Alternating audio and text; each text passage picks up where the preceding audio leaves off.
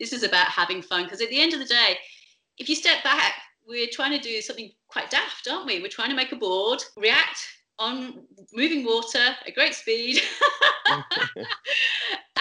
It's just a ton of fun at the end of the day.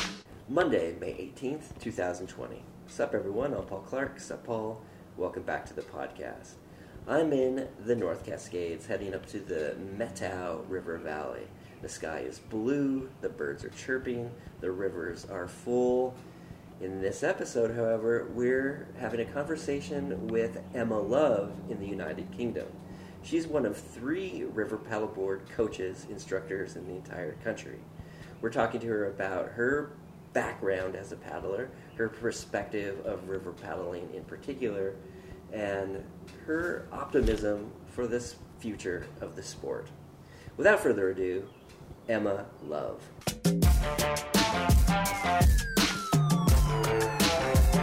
Emma Love, welcome to the podcast. How are you doing?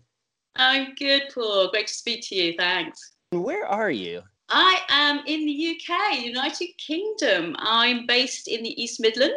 I live just outside of the city of Nottingham, which is, I guess you guys would know through the movies, you know, the Sheriff of Nottingham and Robin Hood. That stuff all kind of happened around here, if it ever happened. But yeah, that's where we are. Do you have any bows and arrows or anything to celebrate the folklore history that you have? No, not personally, but I have tried archery. I hold my hand up to that. Well, thank you so much for being on the podcast. I reached out to you because of the voice you have in the whitewater paddleboarding community in England. For my audience who doesn't know you, give a brief bio, who you are, how you've gotten into paddleboarding, and your background as a river paddler. Okay. So much to tell you, isn't there? That's a big question. Somebody likes it. Okay. So I it's been such an exciting year, really. So I recently qualified as a whitewater stand-up paddleboarder coach. Great. And I am one of three, only three of us exist. British Canoeing recognised coaches exist in the UK at the moment. And that's alongside Barry Hughes and Louise Royal, who you paddle with, I believe. Is that correct? I know Louise, yes. Louise, yeah, you're amazing. Yeah. Yeah. So the amazing Louise. But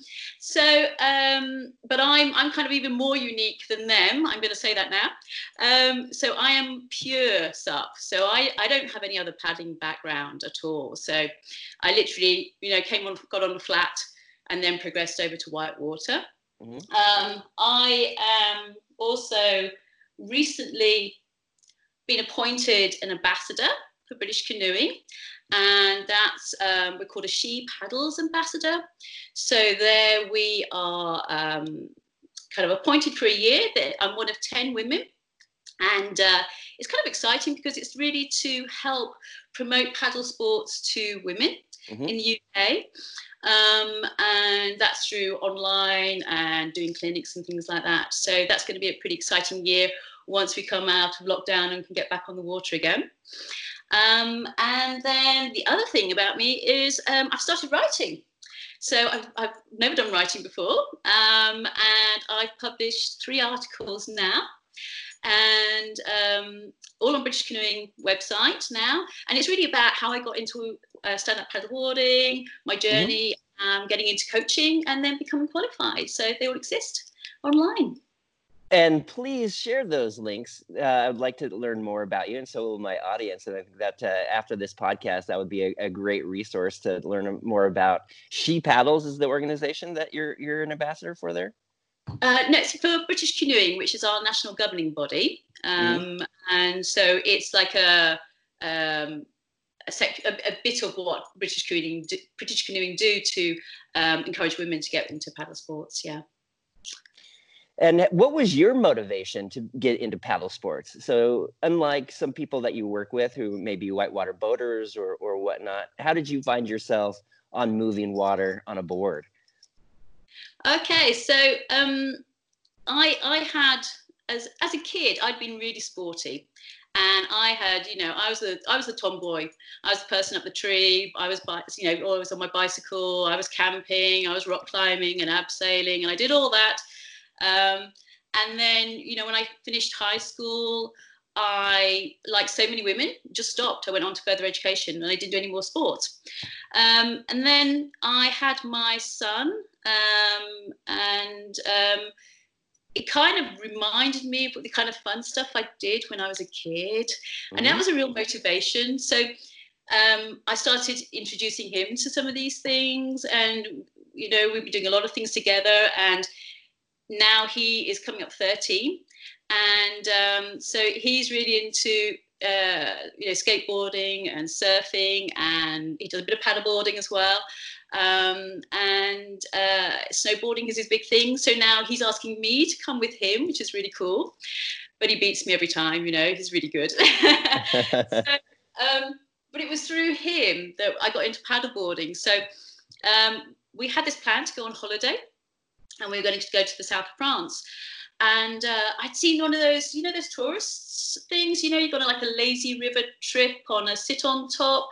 Sure. And I thought, oh, it'd be great, you know, take my son on this, except I didn't know how to paddle.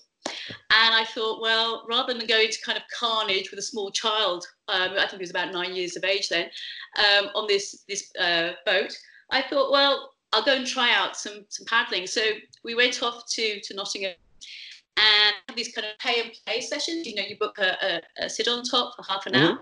Mm-hmm. And there we are paddling on this lake, and we were, after about 15 minutes, we were getting a bit bored, and it was sure. Like, oh. And my son's going, "Can we get off now, Mum?" And I was like, no, I paid for half an hour. Come on, let's keep paddling. And these girls came on, and they had these boards. Yeah. And they were paddle boards. I'd never seen them before. I'd never heard of them. And my son was transfixed, absolutely transfixed. And he was like, let's just try it. So we went back and managed to swap our stack sit on tops for paddle boards. And the next, you know, hour, my son spent the whole time working out how to jump off these boards and spin them around and do all those amazing things that kids do. Yes. And I'm a serious adult trying to work out how to stand up without falling in and not be knocked off by my son.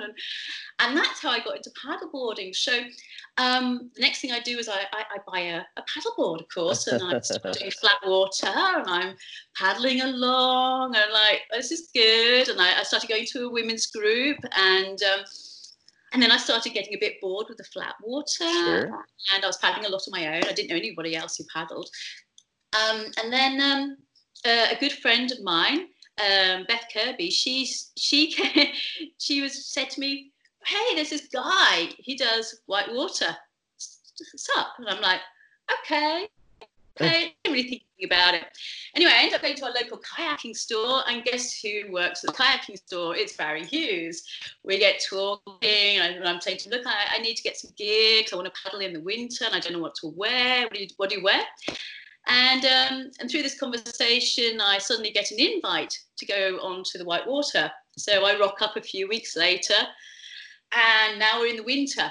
So, you know, the white water course is lit, it's floodlit, because we have to paddle in the evenings. So we always would meet on a Monday night. And so it's dark, and this water is roaring, and I'm standing there shaking. And it was, I look back on it, I mean, it was bonkers, really. But I mean, him and this other great whitewater paddler, Rob Edgar, they were so kind. They just, you know, showed me how to stand on board. I didn't even know how to read white water, Paul, you know, it was, mm-hmm. And there's this roaring water, and me on this board, and then I'm not on this board, I'm swimming, and then I'm hauled out the water by Barry and put back on this board, and then I'm swimming again, and a whole night. It was carnage, I can tell you. And you're wearing helmets and all this bulky, yeah. Probably dry suit, and this isn't what, yeah, I signed up for. And it took about 2 months. I go every week, we would repeat the same, you know, situation. I'd be swimming again, and then suddenly, just before Christmas, I suddenly got it, and I was suddenly standing on my board, and I was going down the last section of this whitewater course, and it was amazing, absolutely amazing, and the buzz. And it was now December, so it was so bitterly cold. Mm-hmm. And I was knocking ice out of my hair. It was that cold, you know. And I got off the water and I was just so thrilled. And that was how I got into whitewater paddleboarding. And that was 4 years ago. So yours is a similar story to mine. Once you get in moving water, it's hard to go back to flat water unless you're just training. Yeah. Absolutely, yeah. And the Nottingham Whitewater course, of course, is an artificial park. Yeah. It's situated pretty much central to Nottingham. It's called the National Water Sports Centre, it's basically a country park that has different training areas, and so the Whitewater course is fed by the River Trent. And feeds back into the River Trent. So it's like it's a compressed bit of tough river paddling, basically. Sure. Kind of grade, moves between grade 1 to grade 3, you know, when the water's really coming fast. I think sometimes it can kind of edge towards a 4, but between a 2 and a 3, majority of it. And right now you said it's flooded. It has been, yeah. We've had incredible flooding over the winter. So I think mid-October was the last time we were really on the course. We had all this flooding. It looked like a lake. February, that was when I went to do my assessment for my coaching qualification.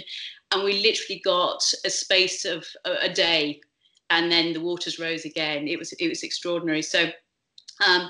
and then, of course, you know, with lockdown now, we're not on the course again. So it's been a bit of an odd year paddling-wise for whitewater. But we have been off, you know, we've been elsewhere. We have other rivers around. So we do get on a bit of that when they haven't been flooded out as well. Most artificial parks, at least here in the United States, and like there's a big one in Oklahoma City and, of course, the Whitewater Center in North Carolina, they're concrete, they're constructed, they have pillars, they don't really have anything that resembles nature. So it's great to know that yours actually is a dynamic, real environment so that it translates well when you are on other river trips. Outside of Nottingham, where do you paddle? So we're pretty close to Derbyshire, so it's about an hour by car, and there's a lovely bit of river, and it's in Matlock Bath. Isn't that a great name? It's the River Derwent, and there's a little bit you drive into. It's called Artist Corner. You park up there. And there's this fantastic little wave. You may have seen photos of me sitting on my board, and that's the wave. And it's just nice. You know, it's one of those nice paddling places where you can go with friends. It's got a slalom section further down. Mm-hmm. But it's a space you can just hang out and just chat. I think, you know, had the biggest giggles there, really, on that wave with the guys from, Nottingham. And then we also head over to North Wales. Mm-hmm. So North Wales is a couple of hours drive from here. And that is just a really nice river, very popular river actually over there. And we have every year there is a whitewater festival there for paddleboarders. That's well attended. And that's been going, I think, about 3 years now. And that's run by a guy called Anthony Ng and his wife. So that's a big kind of national get-together of paddleboarders. So mm-hmm. I suppose those are the two that we tend to move between. And remind me, you said it's an event. What is the event? So it's a whitewater festival for SUP, and it was a group of whitewater SUP paddlers who used to get together each year, and it's developed into now this 2-day event. And on the first day they do SUPX, so racing on the river, and then the second day they do clinics, and there's a river run as well you can do. And then, of course, there's a big party on the Saturday night. Of course there's a party. You have to celebrate. I have the impression that there's a fairly large community of river paddleboarders in England. Is that true? I think in terms of flat water, yes, it is very, very large. very popular and still growing. Whitewater is still quite niche, mm-hmm. but again, there's a huge amount of interest. So one of the things that I organise each year is what's called the Dart Loop. And this is a bit of water that we go to over in Dartmoor National Park. So that's further down south in the UK. And we, you know, I advertise it once a year. It's a weekend again of river running over 2 days. And this year we had 16 paddlers come in all. So that was a really, really, really big event for us. In terms of meets at Nottingham on a Monday night, we probably average around about 12 each week. And then there's a Scottish scene developing as well. So it's growing. It is really growing. It's really exciting. It is exciting. And when I was in England and met Louise for the first time, as we were paddling in Austria and Slovenia on an organized trip with Davide Satori, mm-hmm. I had the impression that Europeans, at least European paddlers in that region, the Julian Alps, they really think that river paddleboarding is the future for river sports. During the snow melt, they'll be in their kayaks and running more technical whitewater. But during the rest of the summer and throughout the rest of the year, when the water levels are a little bit more benign, they're on their boards. Yeah. We were on a river with 30 paddleboarders, literally 30 paddleboarders of really decent quality. And in the United States, at the most, on any given day, a handful of paddlers. So it was great to see the enthusiasm for river paddleboarding in Europe. And it sounds like in the UK, it's growing as well. And you're one of 3 certified instructors in the entire country. Yeah. Isn't that cool? What's that process? Tell us about the process that you called it the United Kingdom Canoe Association? British Canoeing. British Canoeing. So British Canoeing adopted stand-up paddleboarding, I guess it's around about 2 years ago, under their umbrella. So, you know, they represent kayaking, canoeing, all the paddle sports. So it was really exciting when they took on paddleboarding, and then they have been working with a lot of really great people who have been writing their syllabuses for different types of qualifications you can get. And so last year it rolled through that we could do SUP water coach. Mm-hmm. So you do like a 2-day orientation. And then you have to put together so many hours practice of supporting students. And you have to, you know, record those hours. You have to write a study of one of your students and submit it. And then you have to do, kind of like a 3 to 4 hour assessment you go through. That's the process, really. Complicated, deliberate, and... committed process. Yeah. And congratulations for being at the top of that list. Remind me of the Facebook group that you administer. So I do Nottingham Whitewater Sup along mm-hmm. with Barry. Mm-hmm.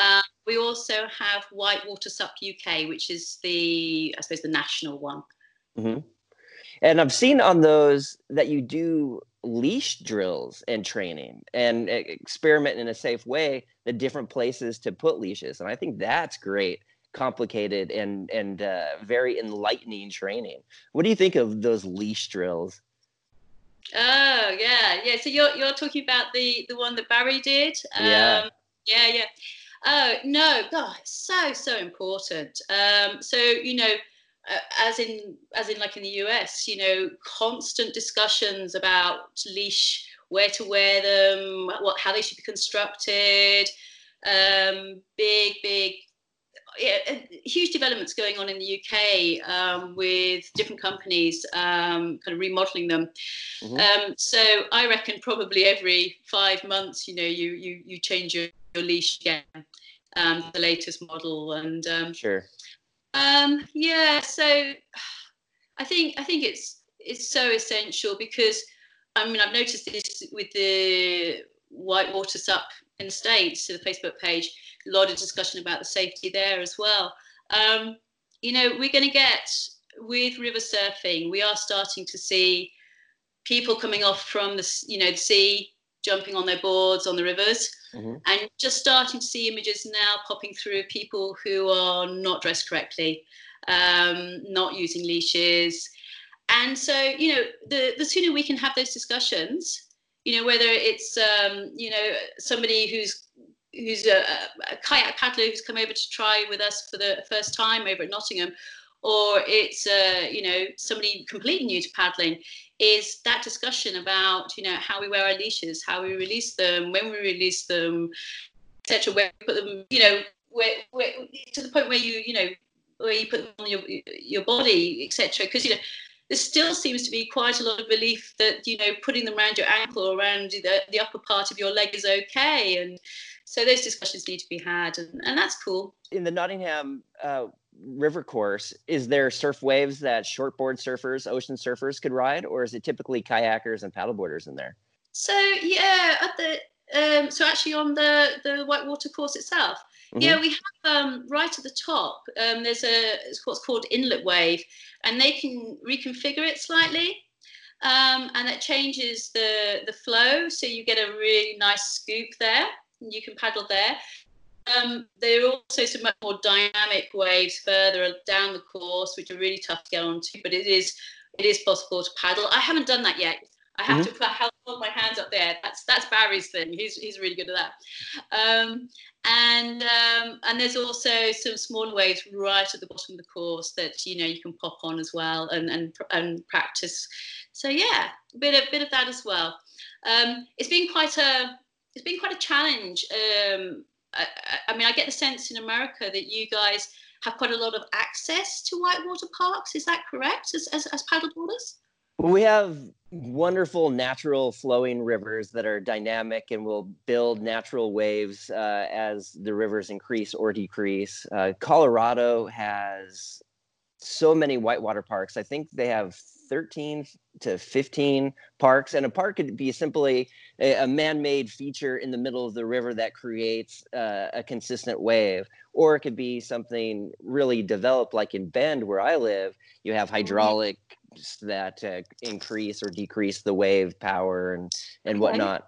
And then, of course, like the Oklahoma City and the North Carolina, Charlotte whitewater centers, which are complete constructed environments where you could bring rafts and whatnot. And in Auckland, not in the United States, but in Auckland, New Zealand, they actually have a 13-foot waterfall that rafts could go down as a part of their construction. So whitewater parks are developing, and they're very unique in many ways. But the whitewater parks, I think, in Colorado has really made it a popular sport. And for the most part, those parks are for surfing. So you do have boaters, you have shortboard surfers, and you have paddleboarders. And with those different demographics, you have different perspectives of actually the certain responsibilities for playing. And if you do come from an ocean or a normal surfing background, you tend to have the concept that you don't want flotation, and you want to be able to swim as best as you can. So when you're wearing a PFD and a dry suit and a helmet and this big buoyant paddleboard, that's not really considered surfing for some people. That's just floating. But if you start like me with a downriver perspective, you look more like a rafting guide or a kayaker, and so you initially have all this gear that makes you look like a river person. So I was just talking with Brittany Parker in my last podcast, and she's really encouraging people to be on the river safely, but she also comes from that background of being a raft guide, so she knows the proper gear. So the conflict between the ocean and river surfer versus the river running enthusiast is creating this controversial, this maybe unnecessary controversy, but it is a controversy and it remains. And that leash will always remain at the core element of the controversy, if you have one at all, or where you wear it. So So I think here, you know, majority of paddlers who do whitewater sup come from a kayaking background. So, you know, we very much are helmets, PFDs, you know, leashes, etc., and that's the message that is being sent out. is that's how we, if we're going to be on the river, that's how we do it. We have a white water safety rescue course that is sub-specific as well through British Canoeing. And, you know, this has been written by a fantastic white water sup coach over in North Wales, Anthony Ng, who I mentioned earlier. Mm-hmm. And, you know, it very much is you know, it's based from whitewater safety and rescue for kayakers and canoe. So that's where we come from, most definitely. And the reason I was asking about the whitewater parks in the States is that in the UK, it's still very new to be allowed to go onto the whitewater parks. With a paddleboard. Yeah. So it was only, I think, a couple of years ago that we got the official okay to go to be on at Nottingham, and it had been quite a not a battle, but a lot of discussion. Barry had to be allowed to start paddling on the course, and a lot of careful negotiation. Cardiff is another whitewater course that allowed paddlers on, whitewater paddlers on for a period. Then they got very worried by all the falling off, and they stopped it for a while. But I believe they've, you know, okayed it again. And the other place that we can go to is the Trewerin in North Wales, which is much more of a natural created park. But those are the only three to date. So, you know, it's kind of interesting. I was reading about the history of snowboarding, mm-hmm. and the amount of work that had to go on to allow snowboarders onto the slopes, and how they get chucked off and then they appear somewhere else. And it feels like that sometimes, I think, in the UK, you know. It's still developing.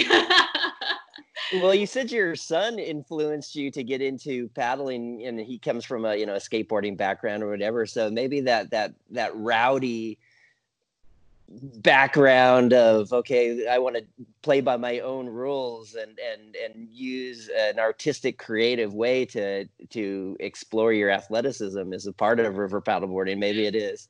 And of course, skateboarding was my background as a kid. So, and the imagery that I make today has been influenced by skateboarding and snowboarding. So I don't think skiing would exist anymore if it wasn't for paddleboarding. So, I don't think skiing would exist if it wasn't for snowboarding.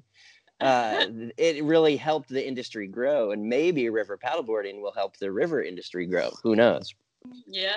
Who do you see getting into river paddleboarding in the UK?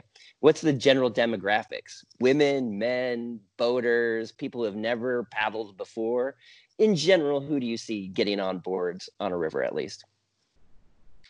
Really, really mixed here, actually. A lot of women are really interested in it, who have paddling backgrounds, or some other water sport background, I see. We're not getting a lot of young people at the moment. And a lot of guys. We get a lot of people who are, I suppose, the older age range. Mm-hmm. So, you know, kind of late 30s, early 40s onwards, who are just really, really excited by the whole thing, you know. Mm-hmm. So yeah, I think demographically, it is the kind of later 30s, early 40s we're tending to hit. So similar here in the United States. What I've found that the men who are getting into river paddleboarding are in their 40s typically, who have some sort of river background, and they're looking to still be on the river, but a boat has hurt their back and they can't do it, or they've had a traumatic experience that just prevents them from doing things that they've done on the river before. They're just looking for different perspectives, or wanting to make class 2 and class 3 fun again. And I found that the women who are getting into it may not have had river experience before, but are mountain bikers or backcountry skiers. In their 30s, they're looking to get a new sport and be creative and still be exploring. So, and we're finding that in most clinics and organizations, the people who are taking those are enthusiastic women. So if you look at the statistics, women are what's making river paddleboarding grow in the United States. Mm. Yeah, that's interesting you say that. Beth and I are going to be running a couple of clinics that are for women only. Kind of a consultation process, really, because we're really interested to see how we can open it up more to women. And again, this comes under the She Paddles ambassador role. And I put a post up on a women's paddling group, just saying, you know, we're looking for 6 women with a kayaking or a canoeing background and 6 women with a flat water sup background. And it took, no joke, it took 40 minutes and the clinic was full. Perfect. And you know, there we go. I think that says it all, really, doesn't it? Doesn't it? It really does. It really does. Yeah. And whatever reasons that are, those are. And this is maybe this is a stereotype of the difference between men and women is a very complicated issue, but I see guys getting on a paddleboard and they're like, oh, I could run whitewater. I know how to read rivers, so I'll just stand on this board and call it good. Well, you're not setting yourself up for success, because standing on a board is different than sitting in a boat through a river. And so they fall off. They confirm the fact that it's a stupid sport and don't continue. Where the women that I meet, they're like, well, I want to learn the fundamentals. I want to learn the technique. I think women just in general are smarter than men. Like they say, I want to learn how to do it. So they go through the fundamentals, and they do it often a lot better than the brawny guy who just can't do it and calls it stupid afterwards. I think, you know, you see a real difference between the men and women as well, because, you know, a lot of the men are really strong, you know, especially the guys coming from paddling backgrounds or another sport, and, you know, they muscle their way through the water. And with the women, you know, it becomes, we can't do it, we just don't have that brawn. So, you know, we have to really learn the technique. We have to, a lot of hard work if we want to pull off the same maneuver. But I think ultimately that makes us a better paddler. Sorry, guys. Oh, it's true. It's very true. Yeah, sorry, guys. And I remember as a climber, I used to instruct climbing, and there was the statement, climb like a girl, which meant use your legs, use your balance, use your mental focus, as opposed to just your upper body strength and brawn. And so maybe there's a similarity in river paddling on a board. It's like, you know, paddle like a girl, have your low center of gravity, and make sure you're having fun. Yeah. It's not a competition. Absolutely. I think that is ultimately the key message, isn't it? This is about having fun, because at the end of the day, if you step back, we're trying to do something quite daft, aren't we? We're trying to make a board react on moving water at great speed. It's just a ton of fun at the end of the day. Yeah. What do you recommend for people getting into the sport? What are your few principles to set them up for success? I think you want to get good foundations in place. You know, if you want to really enjoy it, you've got to go get an introduction to Whitewater SUP, go find a good person to instruct you, or a peer group, you know, like Nottingham Whitewater SUP, and just get them to show you those basics, you know, get those really nailed. So it doesn't have to be much about the finesse of paddle strokes at that stage. It's really about learning to read the white water, being safe on the water, know what gear to use, and find some good people, some good fun people who are better paddlers, more experienced, who will just guide you. And God, if you can find that group of people, that is just the best. And get a whitewater safety and rescue course in place. Go do that. So you can be as safe as possible. You know, it's a dynamic environment. It can be dangerous at times. And you know what? I kind of think about this a lot. I think this with flat water SUP as well, that, you know, if you're doing flat water and you're going down you know, what we call a lazy river, you may come across a bit of moving water. So, you know, go learn a few bits of conditions of white water, make a better pasture on flat as well. So, you know, it's great stuff, great stuff. So, yeah, I think that would be my kind of recommendations. You want to get into the sea. It's great recommendation. Meet friends, get the proper training, and explore your possibilities. Yeah. Do you have any? And don't get put off by all these photographs of these, you know, folk doing these huge waves and these big drops and all that. Don't go for that. You know, you can have as much fun on a little wave, you know, grade one, grade two. It's cool, you know. Do you have any trips planned? Are you going to Wales? Are you going to the continent of Europe for any of your near future paddling? COVID aside. COVID aside, yeah. I think at the moment it's going to be, I'd really like to develop a bit of a coaching business myself, so I'm going to be focusing on that. Yes, I will be heading off to North Wales. It's where I go to see my coach. Mm-hmm. And he kind of, you know, knocks out all those bad habits I have developed on the water. So I'll definitely be going off to see Anthony very soon, I hope. And yeah, going abroad, I don't know, Paul, you know, we've got this big climate change thing going on. I'm kind of getting a bit kind of like airy on an airplane these days. I think, you know, with having a child, you think about those things a lot. Mm-hmm. So I'm kind of trying to be as green as possible in regards to where I travel, where I go, where I paddle, you know, so that's kind of a big thing I'm thinking about at the moment. That's a great consideration, and hopefully COVID and the quarantine is an experience that people could reevaluate their perspectives and their life choices. I interviewed a Canadian paddler who Shasta McCoy, who said the party's over and it's time to wake up and be a little bit more sober with our choices and our activities. And I think that hopefully that's a reality with so many people anxious to get out and do normal things though. Yeah, I think so. And I mean, there is a big, it's big, isn't it, in the whitewater world? You chase rivers, be it, you know, in your own country or abroad, and wow, amazing. But you know, if you can have a ton of fun in your local river, isn't that just a ton of fun you're chasing? Exactly. At the end of the day? Exactly. To be honest, so you know, we have to, I think, boundary ourselves a little bit for a while. Let's have a planet that we can go paddling in rather than, you know, live for the moment. I think that's what I would say.